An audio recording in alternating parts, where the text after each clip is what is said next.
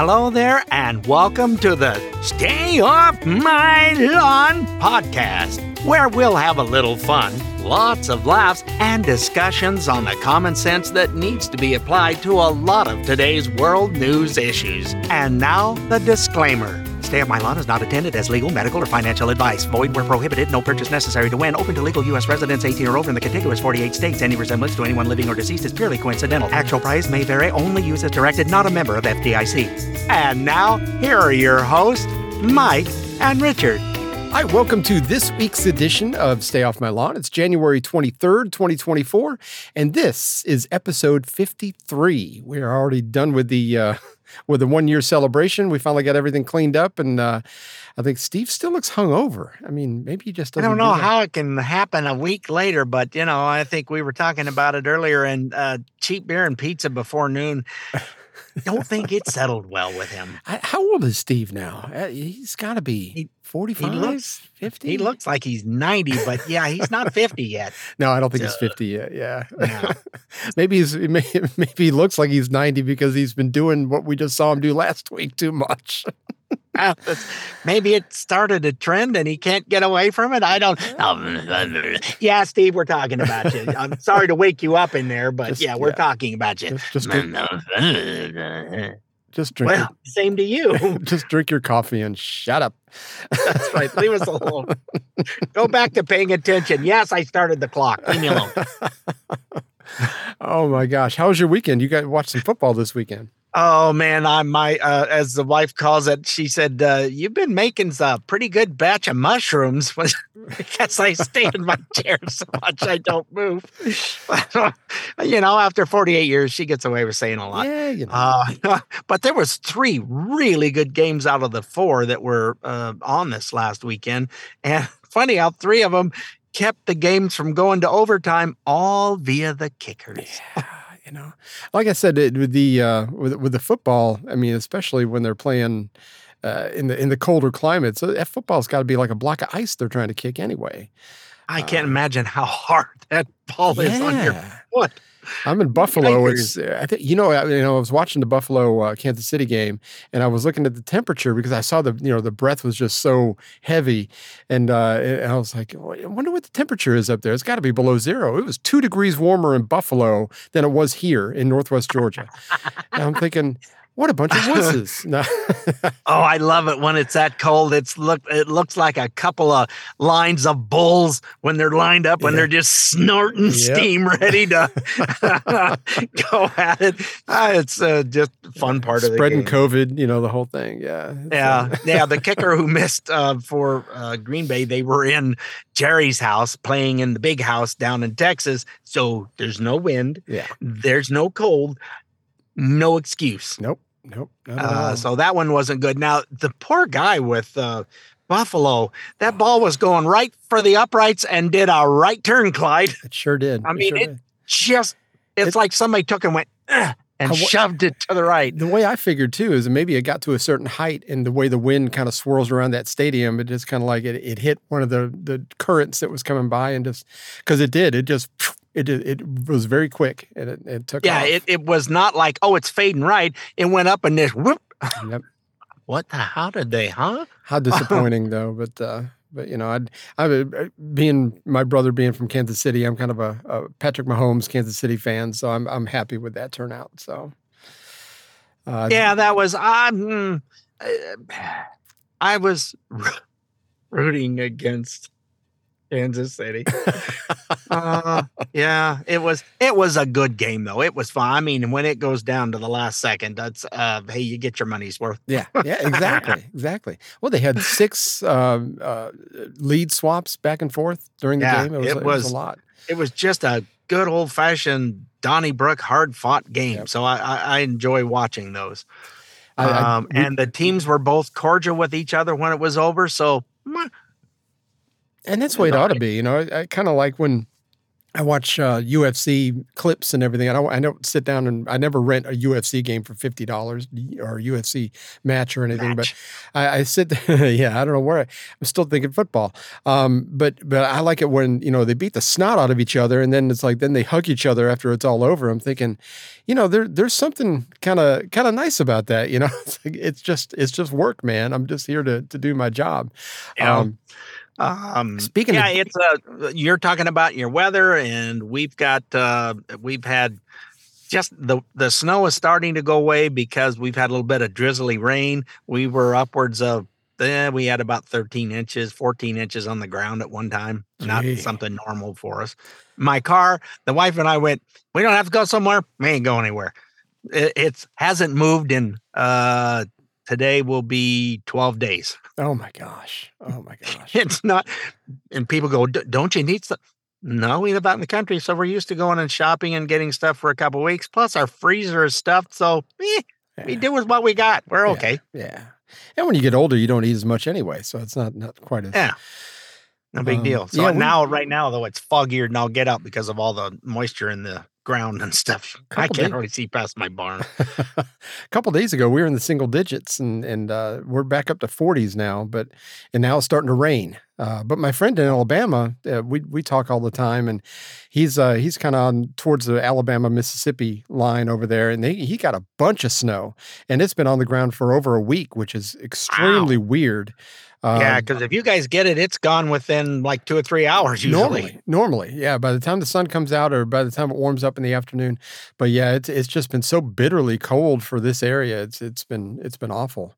Um, so I don't know. Uh, now the cat the cat just looks at me like, why did you do this to me? It's like I have no control over the weather, and she doesn't listen to me. So, uh, she just speaking always, of cats, she has this disappointed look in, in our face.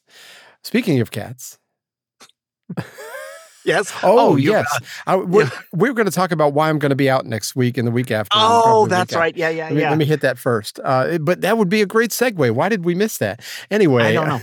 yes, you're going. To, you're going to be gone. Then we'll go back to speaking of cats. Yeah. All right. Yeah. Go ahead. I was trying. See, I was thinking segue. It was great. It was. It was actually wonderful, but uh, I got ahead of maybe us. Maybe we should talk about it later. Um, to give you a little bit of background, real quick, uh, about a year and a half ago, uh, April of 2022, I was diagnosed with uh, esophageal cancer.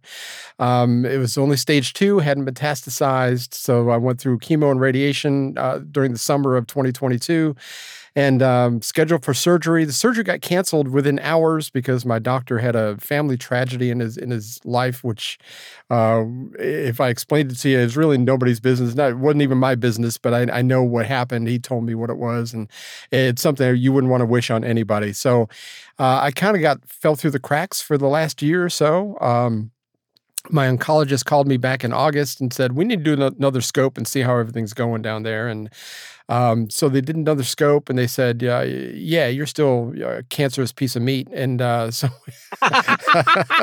so we need to do something oh, about glad that. They were subtle about it. it was very nice. These people are very nice. Uh, but they said uh, we need to do something about it, and it's not more chemo because that ain't gonna work, boy.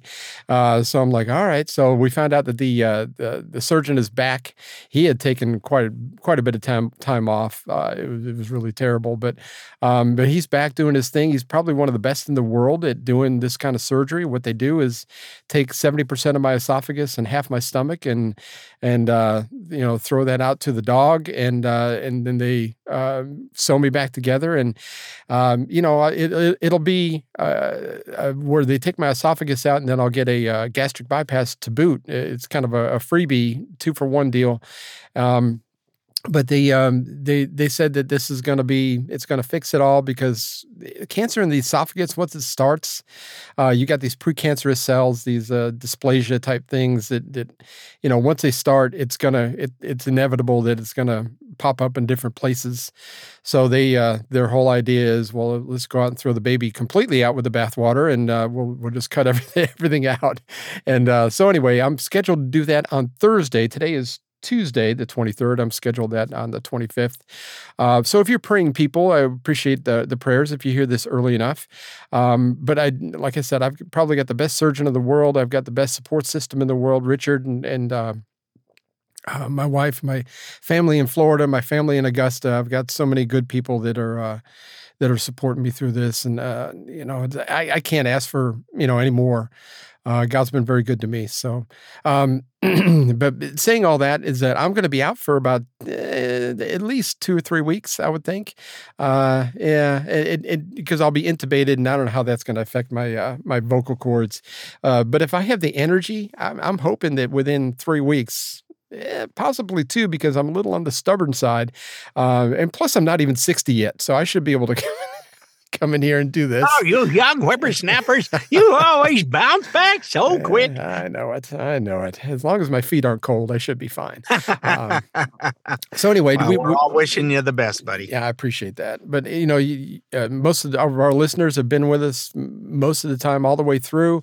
So I figured it was only fair to to uh, let you know what was going on and um, and what was going on. And we may have a, uh, a guest next week. We've already talked to Charmaine, which she was a guest previously that we had. Um, uh, I don't know when that was, back in May or so. Um, yeah, about six months, yeah. six seven months ago, something like and that. And she was a great guest, and and so we may have her on. Uh, but that's going to be totally up to Richard. Support Richard. Uh, send him some good emails and be nice to Richard. Call him up. Somebody needs to be.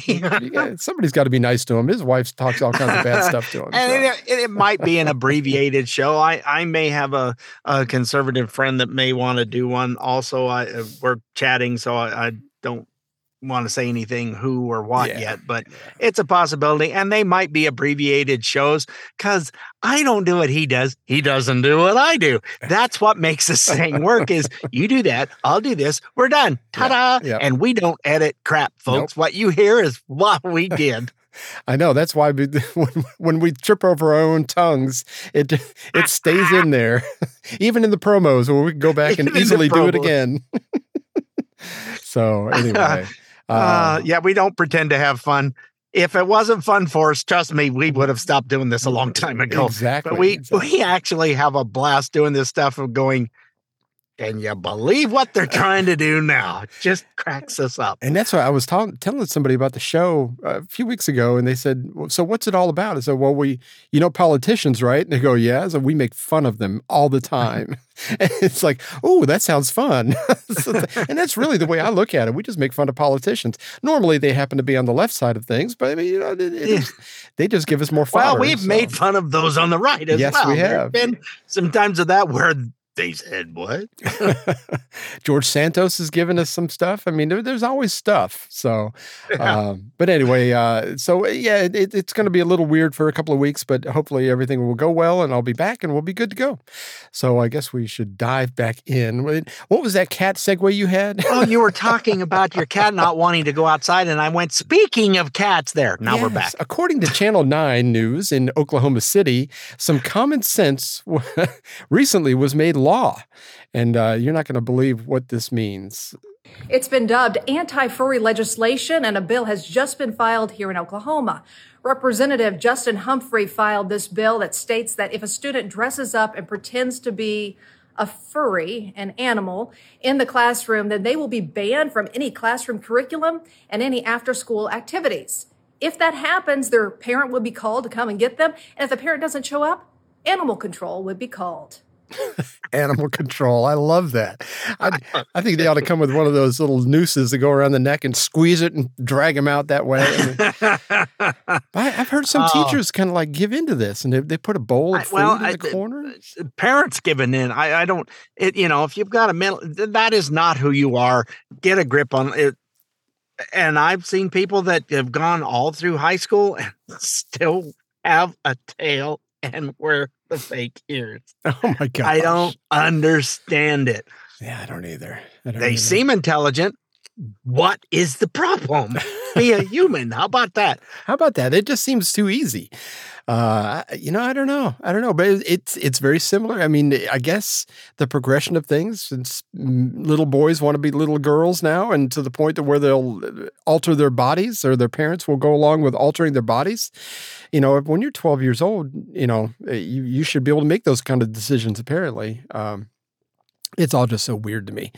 Um, but anyway, uh, according to a Rasmussen Reports survey, uh, this was released this past Friday, more than six in 10 voters say they believe that former two term Democrat President Barack Obama is influencing the current Biden administration. You think? no, the, I, I, think you were closer when you said turd term. yeah, this is uh, that was that was that was very uh, apropos slip at the yes, tongue. Yes, yeah, no, it's uh, as we said in the promo. There's no way that someone that addled can be in charge of even tying their own shoes. Give no, me a break. No, no, I'm yeah, and, and, you know that what's her name, Jill, Doctor Jill, takes care of him quite a bit. Uh, that that poll also said that 53 percent think that President Joe Biden is nothing but a puppet in a third Obama administration? That was a specific question they asked. And 53%, this is Republicans and Democrats put together. Oh my gosh. Only 53? Wow. Are you serious? Supposedly, uh, Biden's got an approval rating of like 38 or 42 or something that uh, something outrageous. Like, what are you thinking? What are you thinking? Uh, I saw one where uh, his uh, uh, ooh, um, his approval rating for the uh, uh, border was like 15%. well, he hasn't done anything. So, yeah, I mean, when you don't do your job. Uh, anyway. Uh, when we come back, we're up against a break. When we come back, we're going to talk a little bit about uh, the border. Um, and uh, Joe Rogan was recently talking about some facts that, uh, you know, uh, that maybe you haven't heard before. So hang in there. We'll be right back. Stay tuned for more of the get uh, the keep uh, the stay off my lawn peed, but the, yeah, you know the thing. Anyway, they'll be right back. Born from the tragedy of 9 11, the Tunnel to Towers Foundation carries out its mission to do good by providing mortgage free homes to Gold Star and fallen first responder families with young children and by building specially adapted smart homes for catastrophically injured veterans and first responders. They are also committed to eradicating veteran homelessness and helping America to never forget September 11, 2001. And according to Charity Navigator, 95 cents out of every dollar donated goes directly to these programs. $11 a month is all they ask for to help these real life American heroes. Visit t2t.org to find out more. That's T, the number two, T.org.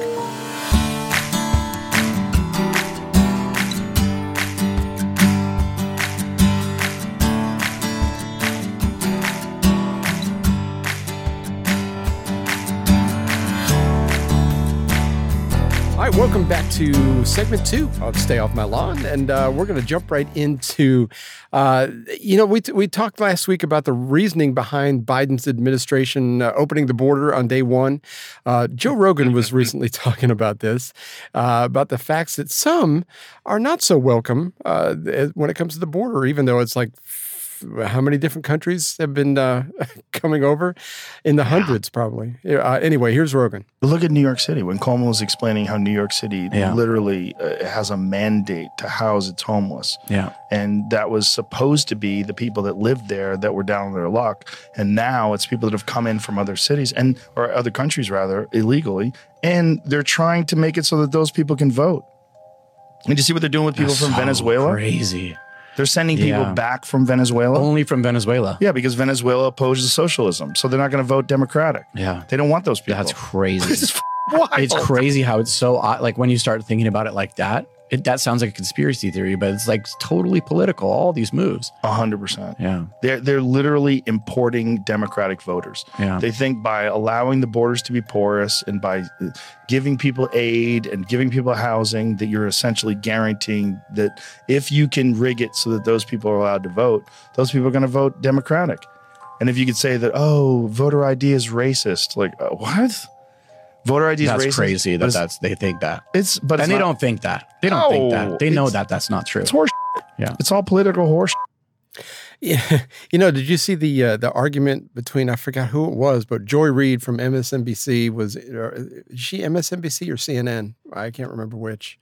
Uh, either one, it really doesn't yeah. make a whole lot of difference. she was arguing with somebody about you know the the the um, uh, voter ID laws being racist, and it's like, man, you just got to be. I, I, just don't understand how. Well, you know, you oh no, it's Kamala Harris. That's who it was that was talking about this. Well, you know, you got if you don't live near a Kinko's, we can get a copy of it. I'm like, are you kidding me?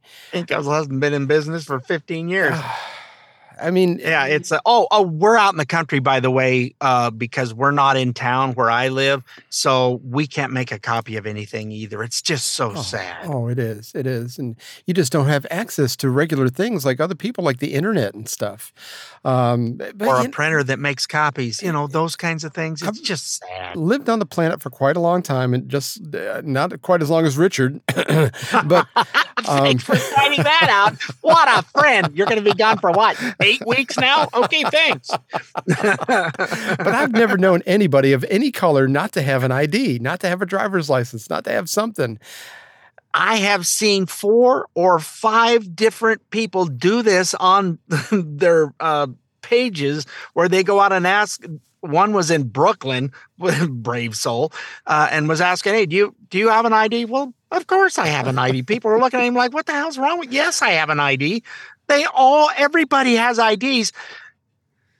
Excuse me. And I can't believe that the black community isn't offended by essentially being called you're too damn stupid and, and ignorant to go get an ID. Some of them are. I've, I've heard Larry Elder and, and uh, yes. Candace Owens come out and say that's just offensive. That's, it is. It's horribly yeah. offensive. But yet they keep voting for them, they and sure I do. don't understand why because they've done nothing for them but make their lives worse. Well, hopefully there's a big swing in this election to where it doesn't it doesn't happen. Speaking of the election, you know, Ron DeSantis dropped out, and so right now I think the only two runners are are Haley and and Trump, and I don't think Haley has a snowball's chance. Um, I, but. Well, she is being supported by uh, the founder of LinkedIn, who has been to uh, Funzy Island. Oh boy, oh like boy. that, yeah. uh, uh, numerous, innumerable times, oh and he uh, supports Democrats and gives tons of money to the Democrats, yeah. but he's supporting Nikki Haley. And I don't remember who the governor was. She had a recent Republican governor that uh, was supporting her, and I think it's a huge I want to say it's a guy from Ohio, but I, I, honest to God, I don't remember who it was. Yeah, yeah, I haven't heard that, but it, you know, she's got so many ties. I was talking to my wife because she likes Nikki Haley, or she did it to begin with, and I, I, explained to her, it's like you know, she wants this war to continue a long time, and then the whole J.P. and Morgan combination where she's she's being supported by Jamie Dimon and the whole thing, and it's like you know, there, there's money to be made by any war as far as rebuilding the, the infrastructure and all that. And JP Morgan's looking to make a, a, bundle of money once all this kind of stuff, once they start rebuilding things. And uh, Nikki Haley is is um, part of that whole process. So I don't like any of it. I, I, uh, she is, yeah. And somebody was asking her a question when she had uh, questions being from news media people and I know they're they're calling oh if you're just on uh, a podcast news you don't count yeah and and they were asking her how did you manage to get 20 million dollars was you left office stuff all of a sudden you had all this money when you didn't have it when you went in and it was suddenly showed up yeah. And she just looked at him and then took another question. She just ignored it. I know Vivek said that in a debate too. It's like, you know, you were kind of destitute at one point, and then all of a sudden now you're a multimillionaire.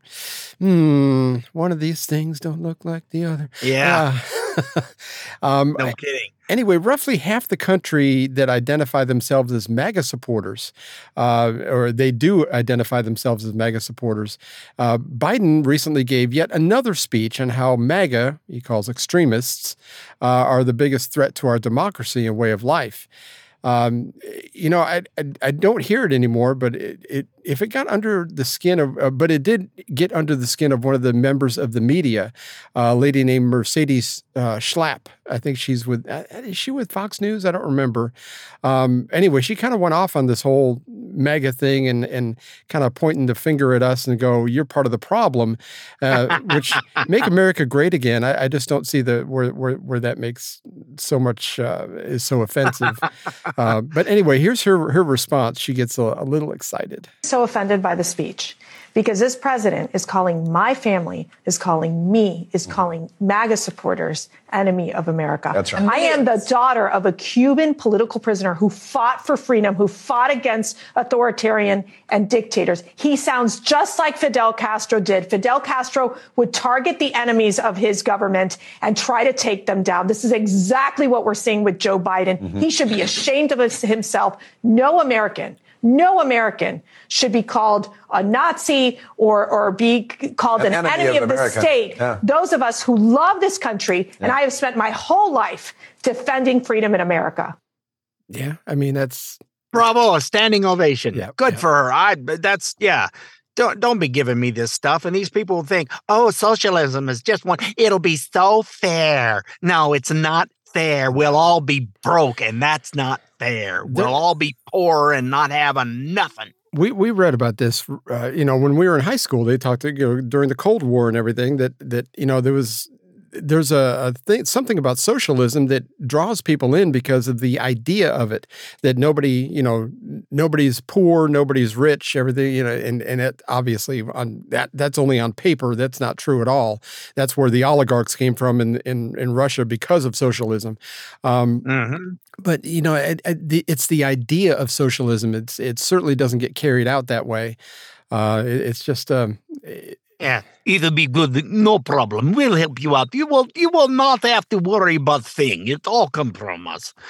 You'll maybe stand in bread line for yeah. four, five, eight hours, but it'll be fine. Maybe cheese. We might get you some cheese. Um, but, uh, but, uh, you know that. But the idea of a of a pure democracy is the same thing. It's it's it's it's pie in the sky thinking. Pure democracy, pure social or pure communism. It's just not a. It's just not something that is that is can be applied in real life. Uh, but people love that idea, especially the young people, and I don't get it. But, but yeah, I don't. Well, because they're not taught to. They're taught in schools to hate their own damn country, and and I'm fed up with that. That really irks the crap out of me. What comes from the podium of the, of the president too? When who, just like she said, it, when he comes out and says that half the country is a threat to our way of life as a as the United States, are you kidding me? Because we have a difference of opinion in how the government should be run and how it's been run off and on uh, for our 250 years. Are you kidding? Mm-hmm. Uh, yeah, and every uh, accusation about what Trump will do. It's not he's he's it's not he might no they always say will do when he oh, becomes president meaning it's an absolute fact that that's what he's going to do is what they're doing now. Every single accusation they make. Yep. And i'm just i'm just kind of fed up with all the bs it just gets old. Um it was i looked it up uh, Asa Hutchinson, who is, if I remember right, the, he was running for president and yes. he was from North Dakota. He's from uh, Arkansas. Arkansas. That's where he's from. Yeah, yeah, I couldn't remember. Yeah, North Dakota North was Doug Bergman. Bergman. Bergman. Doug Burgum, I think it is. Yes, yeah. you're right. Yeah, that's where it was. Yeah. Uh, but thanks for for helping with it. All I've got's his name next to hers, yeah. and so. Well, he was like and, getting like 0.2 percent of the vote. I mean, he was never. Oh, it, it, was like people went no, and he's he's irked that. Uh, well, the RINOs don't want Trump in there because he's going to cut out things like, oh, Nikki Haley getting $20 million. Suddenly she's wealthy. Yeah. Wait a minute. Where did that? Yeah, he's going. No, no, no. We're not. We're not doing that. How can that possibly uh, be? Yeah. what is the governor of New Hampshire, Sununu? Is he a Republican? Uh, you know, I I would doubt it. I don't. Yeah. Well, anyhow, he's uh, going campaigning with her. Is he really? Well, maybe he Hampshire. is a Republican. Yeah. Um, but that that you know all these things and if you're a haley supporter that's great but just sit just take a step back and look and just just kind of scan the field and see what's going on here and and uh you know unfortunately and i like nikki haley when she was governor of south carolina she did some good things over there and and um you know, I think the, the governor of Georgia had done a lot of the same things, and uh, she was she wasn't so bad back then. I think she's been corrupted or, or something, but uh, you know, money money corrupts uh, just about every time. So, um, and and I'm not I'm not going to call her out on that, but uh, you know, just do your research and and figure out what she's all about as of right now. Uh, you can't fall in love with who she was years ago. Um, But I, I don't like the fact that Trump came out. I think it was the Trump campaign came out and said something about her having an affair 20 years ago, and it's like, you know, you can't. You got to leave that stuff alone. My goodness gracious.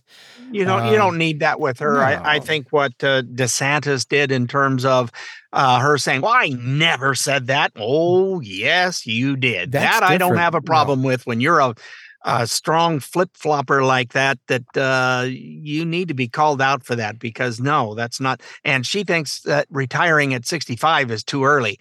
She's nowhere close to 65. She wouldn't have a clue what it's like to be an honest to God hard worker.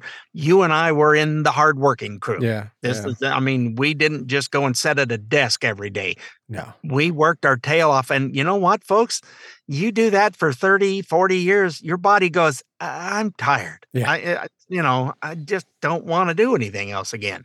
So it's, uh, You know, she's also Anyway. tried to uh, try, tried to run on this whole, um, uh, you know, feel bad for me for being a brown person.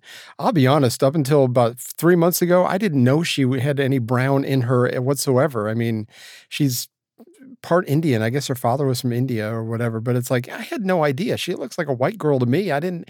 I mean, but eh, not that that matters.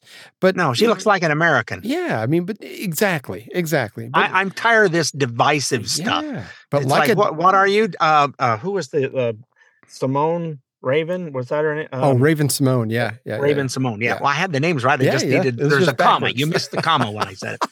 Uh, It's hard to hear. yeah, I like how she was not taking any, she was Nope. not going to join in with Oprah where she was trying to lead her down a path. You know, you're going to get feedback for this. She didn't care. She goes, No, I'm an American. I know where my family is, and that's all that matters to me. And- I am an American. For being such a young girl, she really understands. Oh, uh, and she just looked Oprah right in the eye and went, "Nope, I'm not joining your, I'm not going there with you. Yeah, Ain't yeah. happening.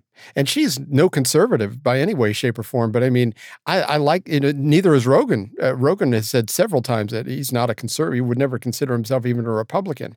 Uh, but but you know, if you're honest He's with yourself, to libertarian, though. Yeah, he is. He is. But if you're honest with yourself and you look at uh, the things that are happening in this country, there's no way you can support this off the chain stupidity that the left is trying to push. Um, so I, I- I appreciate people in the media at, at the very least that are going, you know, this doesn't make sense to me, and I, and I don't want any part of it. And I, like you said, Yeah. with Raven It's- Simone doing that, it's that's great. Yeah. Now, John Sununu, by the way, is a Republican Is in New Okay. Hampshire. So, Okay. uh, yeah, I don't trust people that are pushing with her because almost everything, single one of them that I've seen have all been RINOs. Yeah, And yeah. I want nothing to do with them. Me neither. Me neither. Hey, uh, we're up against a break. When we come back, we're going to talk a little bit about the uh, uh, the purchases you make with your credit cards and what stores and what kind of triggers the government to kind of follow what you're doing. Uh, it's very scary stuff. So hang in there. We'll be right back. Stay tuned. More of the Stay Off My Lawn podcast is coming up.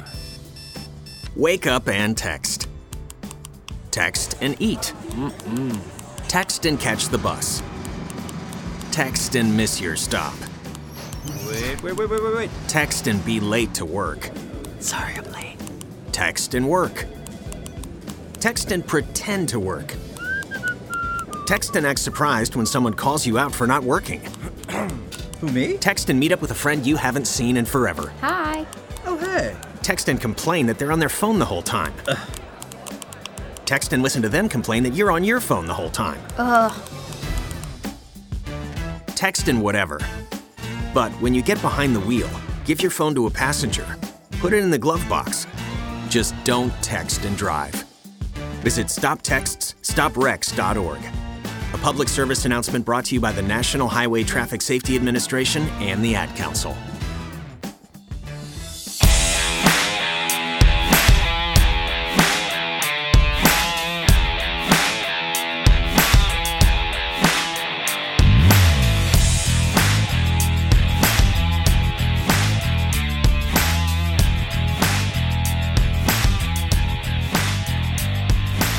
Welcome back to segment three of Stay Off My Lawn. And we're going to look at uh, how the regime is now watching for keywords in our purchases, according to the House Judiciary website. Now, this is exactly where I found it from house.gov, and you can find this uh, for yourself. But federal investigators have asked banks to search and filter customer transactions using terms like MAGA, Trump, uh, and, and, there's there's bunches of others. There's uh, uh, firearms, whatever, um, as part of an investigation into January 6th. They are not letting this go. Um, so the the purchases of religious texts even could in, indicate extremism, according to that website. Um, the committee also obtained documents that indicate officials suggested that banks query transactions with keywords like Dick's Sporting Goods, Cabela's, or Bass Pro Shops. So if you go there and just buy a shirt, you're going to be on a list somewhere. Um, that must be so. If you shop there, you're you're only a conservative wacko that's buying ammo to. So I guess so. Daggum hunters, man, we just can't trust them. It's just it, it, it, just Lord. seems surreal to me. Anyway, uh, Josh Hawley was recently interviewed about this, and this is what he had to say. If you are now searching for people, conducting financial surveillance on people who shop at Bass Pro Shops, which was one of the search terms, and who buy Bibles, I which is that. another search term, that's like three quarters of America. I mean, it just makes you wonder why is the Biden administration so afraid of Americans? That this is what they're doing, spying on all of our accounts. And as for the banks, Laura, all I can say is these guys act like they own us. I mean, they take our money, they expect us to bail them out at every turn, and then they don't miss an opportunity to sell us out to the government and get right back in line for another handout. My conclusion is these people, the government, the banks, they need to start working for us again. We don't work for them, they work for us. It's time that they started acting like it. And they don't. It reminds me of uh, when Biden was running, I think back in 2020, I think it was. No, it had to be 2016 or something. It, I, no, he didn't run in 2016. Mm-mm. Anyway, he was running some sometime. He was talking to some uh, construction worker up in in Michigan somewhere, and the guy goes, "You work for me." He goes, "You're being a horse's," you know, the whole thing. And you know, of course, Biden's got such a, even well when he had his wits about him he had such a, a temper that you know if, if, you just weren't you know falling at his feet and kissing his boots then then you know you were the enemy i think he's still kind of like that but um, anyway yeah he, he gets uh and and i'm surprised with uh, he's got alzheimer's this period yeah, the yeah. dementia it's there it's nothing else but something. those people in uh that have dementia uh, they get very combative because no, to them, what they remember that is actual fact. Yeah. Oh, yeah. I think I, I think that's what's going on for sure. Uh, but you know, with this whole surveillance thing, you, you, know, they act. The federal government's like acting like, well, there's nothing to see here. Of course, uh, Senator Hawley doesn't see it that way. Um, but why in the world they would do that? Um, anyway, Jim Jordan was asked about the same thing. He had a little bit uh, different take. And I don't think I have Jim Jordan on here. Oh my gosh. Oh, well, if you want to look for that, I've got a deal that just popped up this yeah. morning that uh, let's go ahead and uh, let's see if I can get this to the start of it. Um, you don't think about your car spying on you, do you? no. well, with the new cars and these big screen things that they have in there, and, and you've got Sirius XM and you got all this stuff, they're that information is sold thousands of times. Oh wow! Yeah. For where you're going. Um, uh, dang it, I'm, I'm not I, sure how to get this. I know with oh. Tesla, they have all those different sensors and everything, it's always communicating back to some hub somewhere that is always telling them where you're at and what your what your habits are and how you're how you're driving, how you're braking, all that stuff. Yeah, it, it's uh yeah, your driving habits, it's got all the stuff in there and, and some of these new cars have YouTube stuff and all that kind of things mm. in there. Mm. Um uh, I'm trying to. If you're watching a YouTube video while we're driving down the highway at 80 miles an hour, that might that might cause. oh, I've seen it. Uh, it might cause a stir.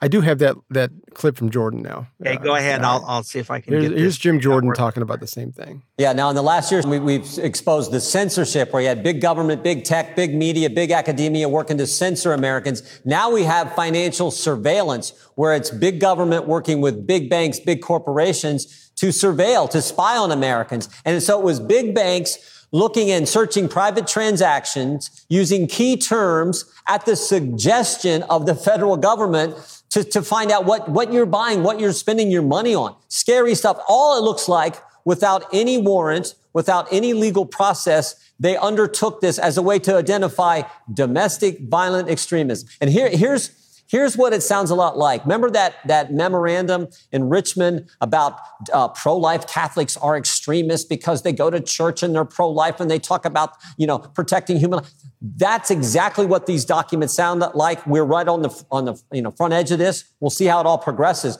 but it's scary stuff. It's financial surveillance of the American people. Yeah. Yeah. He sees it the same way. Yeah. So. Yeah. So it's uh there, let me see. I think I've got this where it's at the at the start of it now. Tell me if this comes through.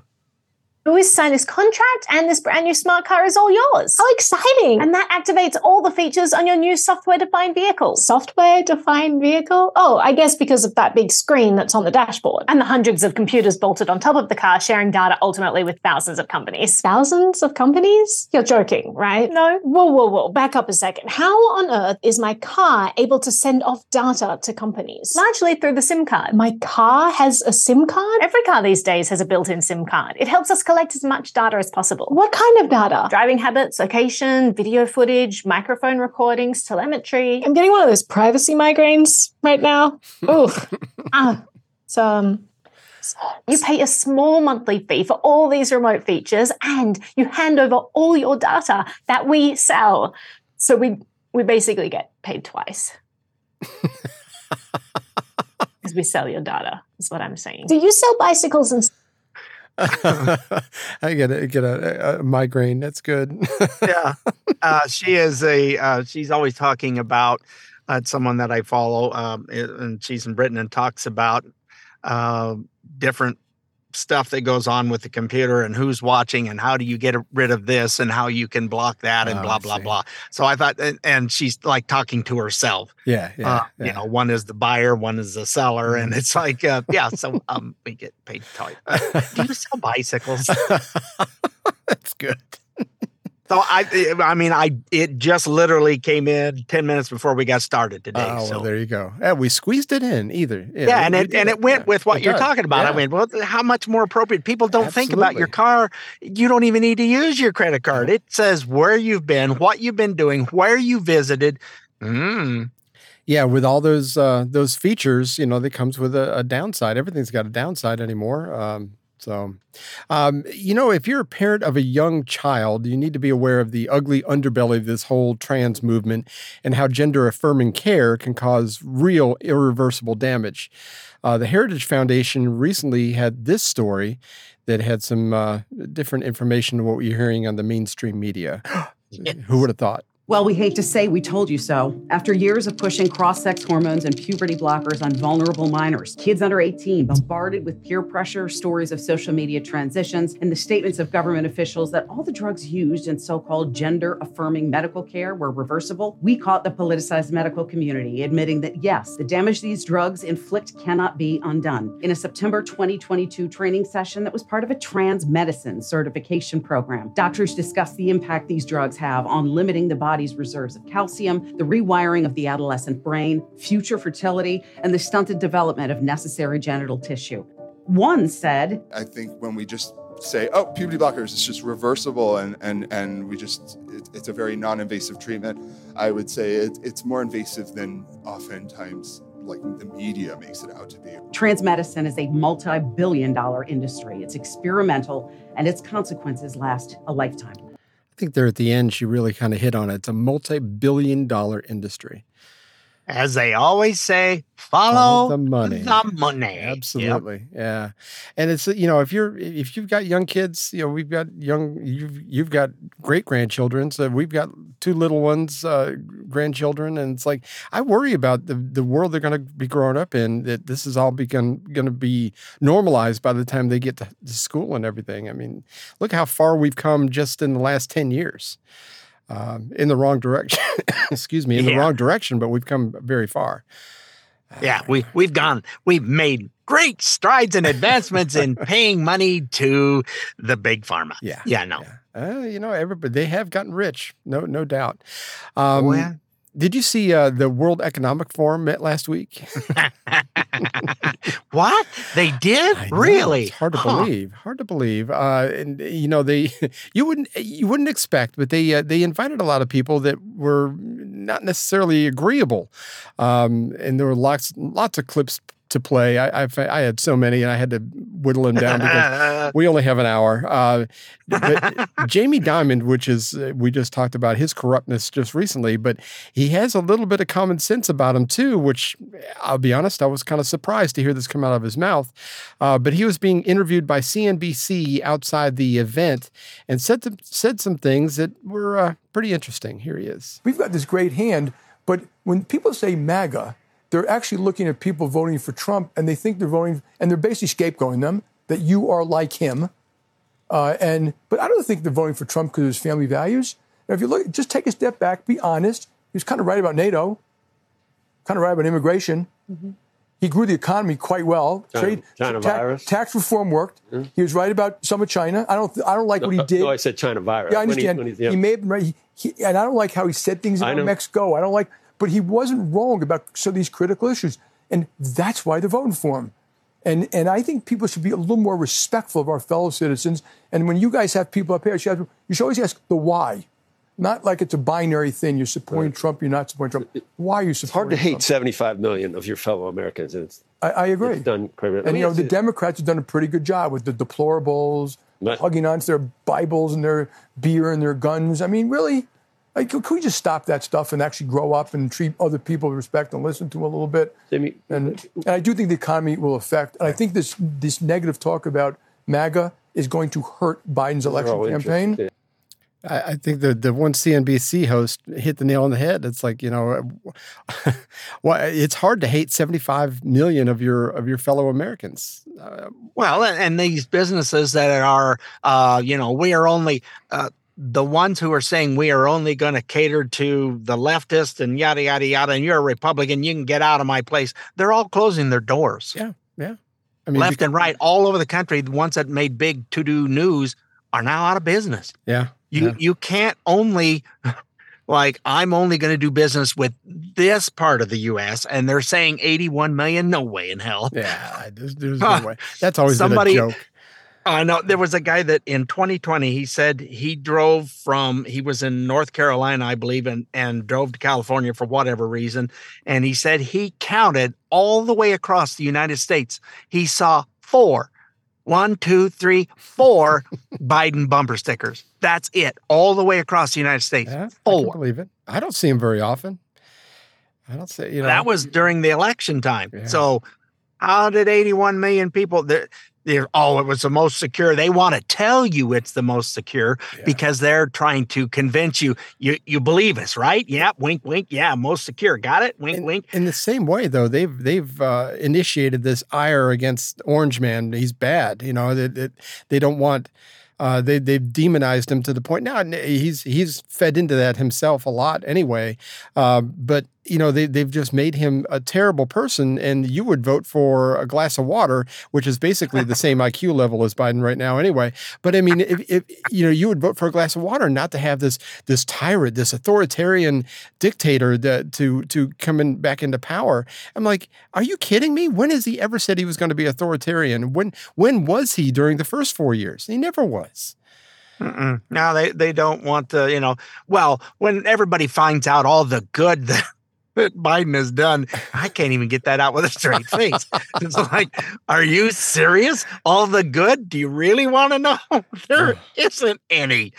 I don't see any either. I can tell you all the things that he's done. They go, when they find out all the things that he's done, okay, you didn't say good that time. Oh, I'm happy to show you that. yeah, I mean, eh, but you know, like Karine Jean-Pierre, she just kind of goes off and just says, "Well, you know, he's he's repaired the border. Everything he got, he got handed a, a crappy economy. He's been handed a crappy border situation. It's like, but the more they say it, they figure, and this is this is old Soviet Union propaganda stuff. The more they tell the the populace a lie, the more that eventually it'll become palatable and they'll believe it. And Well, unfortunately, yeah, that comes from a small mustache man. Who, Yes, him uh, too. you need you need to tell tell a outrageous big lie and tell it often, and the people will. Well, that that can't be a lie, can it? No, yeah. that that wouldn't. I heard it the other day. Where did I hear that? It must be true. Yeah, yeah, it's true. Uh, um, let's see. We are up against a break. We're going to come back with segment four, more from the World Economic Forum. Much better stuff than even that, believe it or not. So, oh, yippee, skippy! so hang in there. We'll be right back. Stay tuned. More of the Stay Off My Lawn podcast is coming up. Now through Sunday, it's the sale of the century at West Bay Furniture Outlet. Living rooms, dining rooms, bedrooms, and more. Shop a name you've trusted for over 30 years. West Bay Furniture Outlet with free delivery and assembly. Plus, take another 15% off the lowest price with no money down, no interest, and no payments until next year. It's the sale of the century at West Bay Furniture Outlet. Open seven days a week or shop online at westbayfurnitureoutlet.com.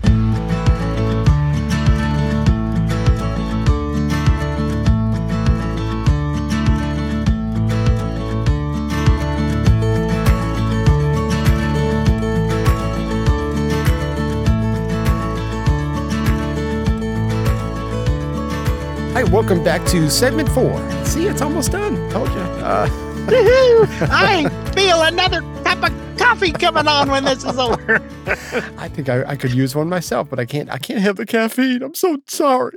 Um, uh, let's see. Uh, Javier Milei. I know. I know. You'll probably just you'll, you'll send me a picture I'll of you one enjoying you. it. Will that yeah. work? Yeah. If I just have one for you. Knowing you, like I said, I'll get a picture of you enjoying it.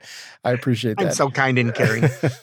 Javier Milei, the new leader of Argentina, had some biting words for the globalists and their uh, socialist agenda, and you got to hear this. This is really. Oh, let me click on it first. There we go. Stagnation. It should never be forgotten that socialism is always and everywhere an impoverishing phenomenon that has failed in all countries where it's been tried out. It's been a failure economically, socially, culturally, and it also murdered over 100 million human beings. The essential problem in the West today is not just that we need to come to grips with those who, even after the fall of the Berlin Wall and the overwhelming empirical evidence continue to advocate for impoverishing socialism. But there's also our own leaders, thinkers, and academics who, relying on a misguided theoretical framework, undermine the fundamentals of the system that has given us the greatest expansion of wealth and prosperity in our history. The theoretical framework to which I refer is that of neoclassical economic theory, which designs a set of instruments that unwillingly or without meaning to ends up um, serving the intervention by the state, socialism, and social degradation. The problem with neoclassicals is that the model they fell in love with does not map reality, so they put down their mistakes to supposed market failures rather than reviewing the premises of the model. On the pretext of a supposed market failure, regulations are introduced which only create distortions in the price uh, system, um, prevent economic calculus, and therefore also prevent saving, investment, and growth. This problem lies mainly in the fact that not even supposedly libertarian economists understand what the market is, because if they did understand, it would quickly be seen that it's impossible for there to be something along the lines of market failures. The market is not a mere graph describing a curve of supply and demand. The market is a mechanism for social cooperation where you voluntarily exchange ownership rights. Therefore, based on this definition, talking about a market failure is an oxymoron. I think we need to go to Buenos Aires and pick this guy up and bring him back to uh, to Washington D.C. and let him give some speeches up there. Get some of these RINO Republicans back on on track because he gets My it. Goodness, he gets it. Yeah, well, it's all the elites. All these people, all the elites are saying, here's what you need to do, and this will be so wonderful. It'll be equity for all. And all it has ever done, as he stated, is make everybody equitably poor. Yep. That's exactly what it does, and that's exactly what he said. He goes, every time it's been tried, it's made everybody poor, yep. and it's destroyed. Yep. But they're attributing it to market failure, which the market will fail when there's no foundation, and that's what happened. Uh, yeah. when, when you destroy the the middle class, and that's exactly what socialism. And you try does. to say, "Well, capitalism is good," and they don't understand that. Well, well, it's you know, you got all this. It's these big businesses almost all of them started as small. There's very few that started big. They all started in somebody, you think of HP computers and that, sure. it started in their garage for crying out loud.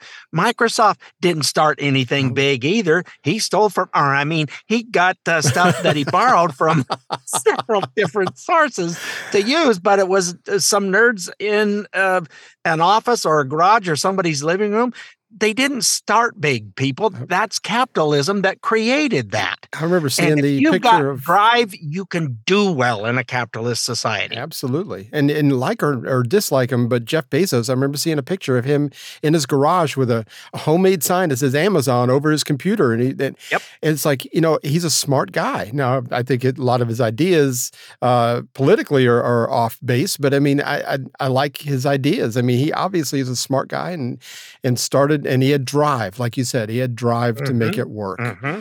And they, you think those businesses started and they had a lot, they lived on top ramen and Yep. nothing. Absolutely. I mean, they they didn't have anything. If you're going to do that and start out, you don't start out making money, folks. You start out with a pot to piss in, as the old saying goes, and that comes back from the uh, Depression era. Um, where people didn't have anything and were selling their own urine for to go to the tanners to use because they couldn't get the ammonia you do what you got to do when you don't have anything.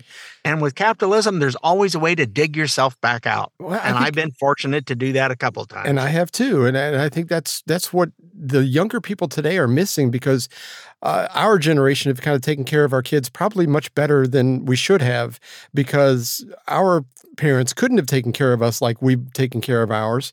Um, but uh, I remember when we were saving up for our first house. I think Chris was three years old, and we ate spaghetti four nights a week, uh, just because that was it was cheap, and and we were saving up to for the down payment but I, I, I think that kind of that kind of thought pattern is kind of lost on this newer generations. Uh, then they, I don't think they see that there's behind the scene. There's a lot of hard work. It's like my son kind of thinks I fell into this job that I had that that uh, that you know it was it was just it, it just took care of me and it was great. But man, I, I, had to build the foundation. I had to keep my nose clean throughout my my younger years and and and work hard and have good um, uh, resume building things that I was doing. And where if they called any of my old employers, they wouldn't go, "Yeah, I wouldn't hire that slug if I if I had a choice." You know, if they called, they would say, "Yeah, he was a good worker. You know, you'd be just fine." And that's exactly what happened. And that's how I got uh, the decent job that I ended up having. I'm sure Yeah, you went through the same thing. yeah.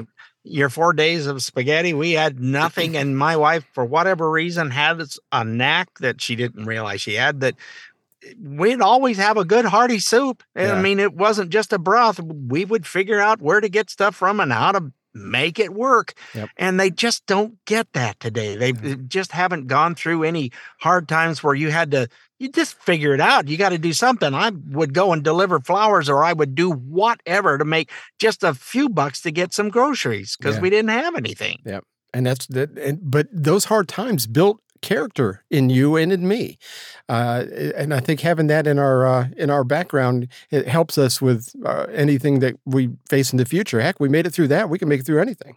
Yep. Um, so anyway, uh, Kevin Roberts is the president of the Heritage Foundation. Was asked to sit on a panel on stage, which was really interesting there at Davos. Uh, was asked about the future of American politics and how the WEF's agenda will be affected. I've actually got two clips from him. Uh, this is the first one. The kind of person, and I'll be candid here because I think I've been invited here to be candid. The kind of person who will come into the next conservative administration is going to be governed by one principle, and that is destroying the grasp that political elites and unelected technocrats have over the average person. And if I may, I will be candid and say that the agenda that every single member of the administration needs to have is to compile a list of everything that's ever been proposed at the World Economic Forum and object all of them wholesale. Anyone not prepared to do that and take away this power of the unelected bureaucrats and give it back to the American people is unprepared to be part of the next conservative administration. Ah, you know, th- just so good. Bravo! Yes, I, I've heard that one. That was that was just nothing short of awesome. It's like this is what it is. I love the Heritage Foundation. I, I like I like to take everything that's been discussed this year and the previous years and throw it away. yes, it's, it doesn't work. Uh, well, he was on that same panel, and someone described Trump as a dictator because he would stand a- against most of what we had, uh, what was discussed uh, at the Davos meeting, and this is what he had to say about that. It's laughable that you would or anyone would describe Davos as protecting liberal democracy. It's equally, Standing up for it. it's it's it's equally laughable to use the word dictatorship at Davos and and aim that at President Trump. In fact, I think that's absurd. But I'm going to step aside from that constructive criticism and instead answer your question. Yep. And and I'm going to be substantive here. President Trump, if he's the next president, for that matter, I think whoever the next conservative president is going to take on the power of the elites, which I mentioned earlier. But there, the, the thing that I want to drive home here, the very reason that I'm here at Davos, is to explain to many people in this room and who are watching, with all due respect, nothing personal, but that you're part of the problem. Political elites tell the average people on three or four or five issues that the reality is X, when in fact reality is Y. Take immigration. Elites tell us that open borders and even illegal immigration are okay. The average person tells us in the United States that both rob them of the American way of life. They're right. President Trump will take that on on behalf of the average American. Elites also tell us that public safety isn't a problem in big American cities. Just travel to New York or Washington or Dallas, Texas. The average person will tell you that the lack of public safety damages not just the American way of life, but their life. President Trump will take that on. Thirdly, I guess the favorite at the World Economic Forum is climate change. Elites tell us that we, we have this existential crisis with so called climate change, so much so that climate alarmism is probably the greatest cause for mental health crisis in the world. The solutions, the average person know, based on climate change, are far worse and more harmful and cost more human lives, especially in Europe during the time that you need heating, than do the problem and the problems themselves. Fourth, two more here, Robin. The fourth, China. The number one adversary, not just to the United States, but to free people on planet Earth. Not only do we at, at Davos not say that, we give the Chinese Communist Party a platform. Count on President Trump ending that nonsense. And fifth, as we sit here, another supranational organization, the World Health Organization, is discussing foisting gender ideology upon the global south. These are practices that are under review, if not being rejected, by countries in Northern Europe. The new president, especially if it's President Trump, will, as you like to say, trust the science. He will understand the basic biological reality of manhood and womanhood. And do you know why? Not because of retribution, not because he's a dictator, but because he has the power of the American people behind him. And it's connected to Senator Portman's excellent point that in addition to needing a vigorous executive, we look forward to having the popular will inform both the House and Senate in 2025 to pass laws on all of those issues and many others. Ultimately, Robin, I think President Trump, if in fact he wins a second term, is going to be inspired by the wise words of Javier Milei, who said that he was in power not to guide sheep, but to awaken lions. That's what the average American and the average free person on planet Earth wants out of leaders. Ah, it was just so good. It was a long clip, but he said so many good things. Oh man. Yeah, it, it was just absolutely fantastic. And now we have something fun. Are we done yeah, with yeah, all the? We're, we're done. We're done with all the Wow. spot on uh, naysaying. blah, blah, blah, blah, blah, blah. Anyway, uh, our palate cleanser this week, we have an Australian comedian, comedian named uh, Tim Minchin. I'll be honest, I had n- never heard of him before, uh, but he gave a speech at Western Australia University, and uh, that which is his alma mater. And uh, this is really fantastic. Enjoy. I'm not an inspirational speaker. I've never lost a limb on a mountainside, metaphorically or otherwise, and I'm certainly not here to give career advice because, well, I've never really had what most would consider a job. However, I have had large groups of people listening to what I say for quite a few years now, and it's given me an inflated sense of self importance. So I will now, at the ripe old age of 37.9, bestow upon you nine life lessons. One, you don't have to have a dream. Americans on talent shows always talk about their dreams. Fine, if you have something you've always wanted to do, dreamed of, like in your heart, go for it. After all, it's something to do with your time, chasing a dream. And if it's a big enough one, it'll take you most of your life to achieve. So by the time you get to it and are staring to the, into the abyss of the meaninglessness of your achievement, you'll be almost dead, so it won't matter. I never really had one of these dreams, and so I advocate passionate dedication to the pursuit of short term goals. Be micro ambitious. Put your head down and work with pride on whatever is in front of you. You never know where you might end up. Just be aware the next worthy pursuit will probably appear in your periphery, which is why you should be careful of long term dreams. If you focus too far in front of you, you won't see the shiny thing out the corner of your eye. Two, don't seek happiness. Happiness is like an orgasm. If you think about it too much, it goes away.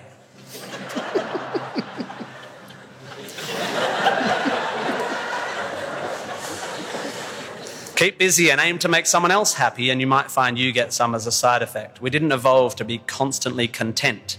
Contented Homo erectus got eaten before passing on their genes. Three, remember it's all luck. You are lucky to be here. You are incalculably, incalculably lucky to be born. Understanding that you can't truly take credit for your successes, nor truly blame others for their failures, will humble you and make you more compassionate. Empathy is intuitive, but is also something you can work on intellectually. Four, exercise. I'm sorry, you pasty, pale, smoking philosophy grads, arching your eyebrows into a Cartesian curve as you watch the human movement mob winding their way through them, the miniature traffic cones of their existence. You are wrong and they are right. Well, you're half right. You think, therefore you are, but also you jog, therefore you sleep, therefore you're not overwhelmed by existential angst. You can't be can't, and you don't want to be. Play a sport, do yoga, pump iron, run, whatever, but take care of your body. You're going to need it. Most of you mob are going to live to nearly 100, and even the poorest of you will achieve a level of wealth that most humans throughout history could not have dreamed of. And this long, luxurious life ahead of you is going to make you depressed. Five, be hard on your opinions. A famous Bon mot asserts that opinions are like assholes and that everyone has one. There is great wisdom in this, but I would add that opinions differ significantly from assholes and that yours should be constantly and thoroughly examined.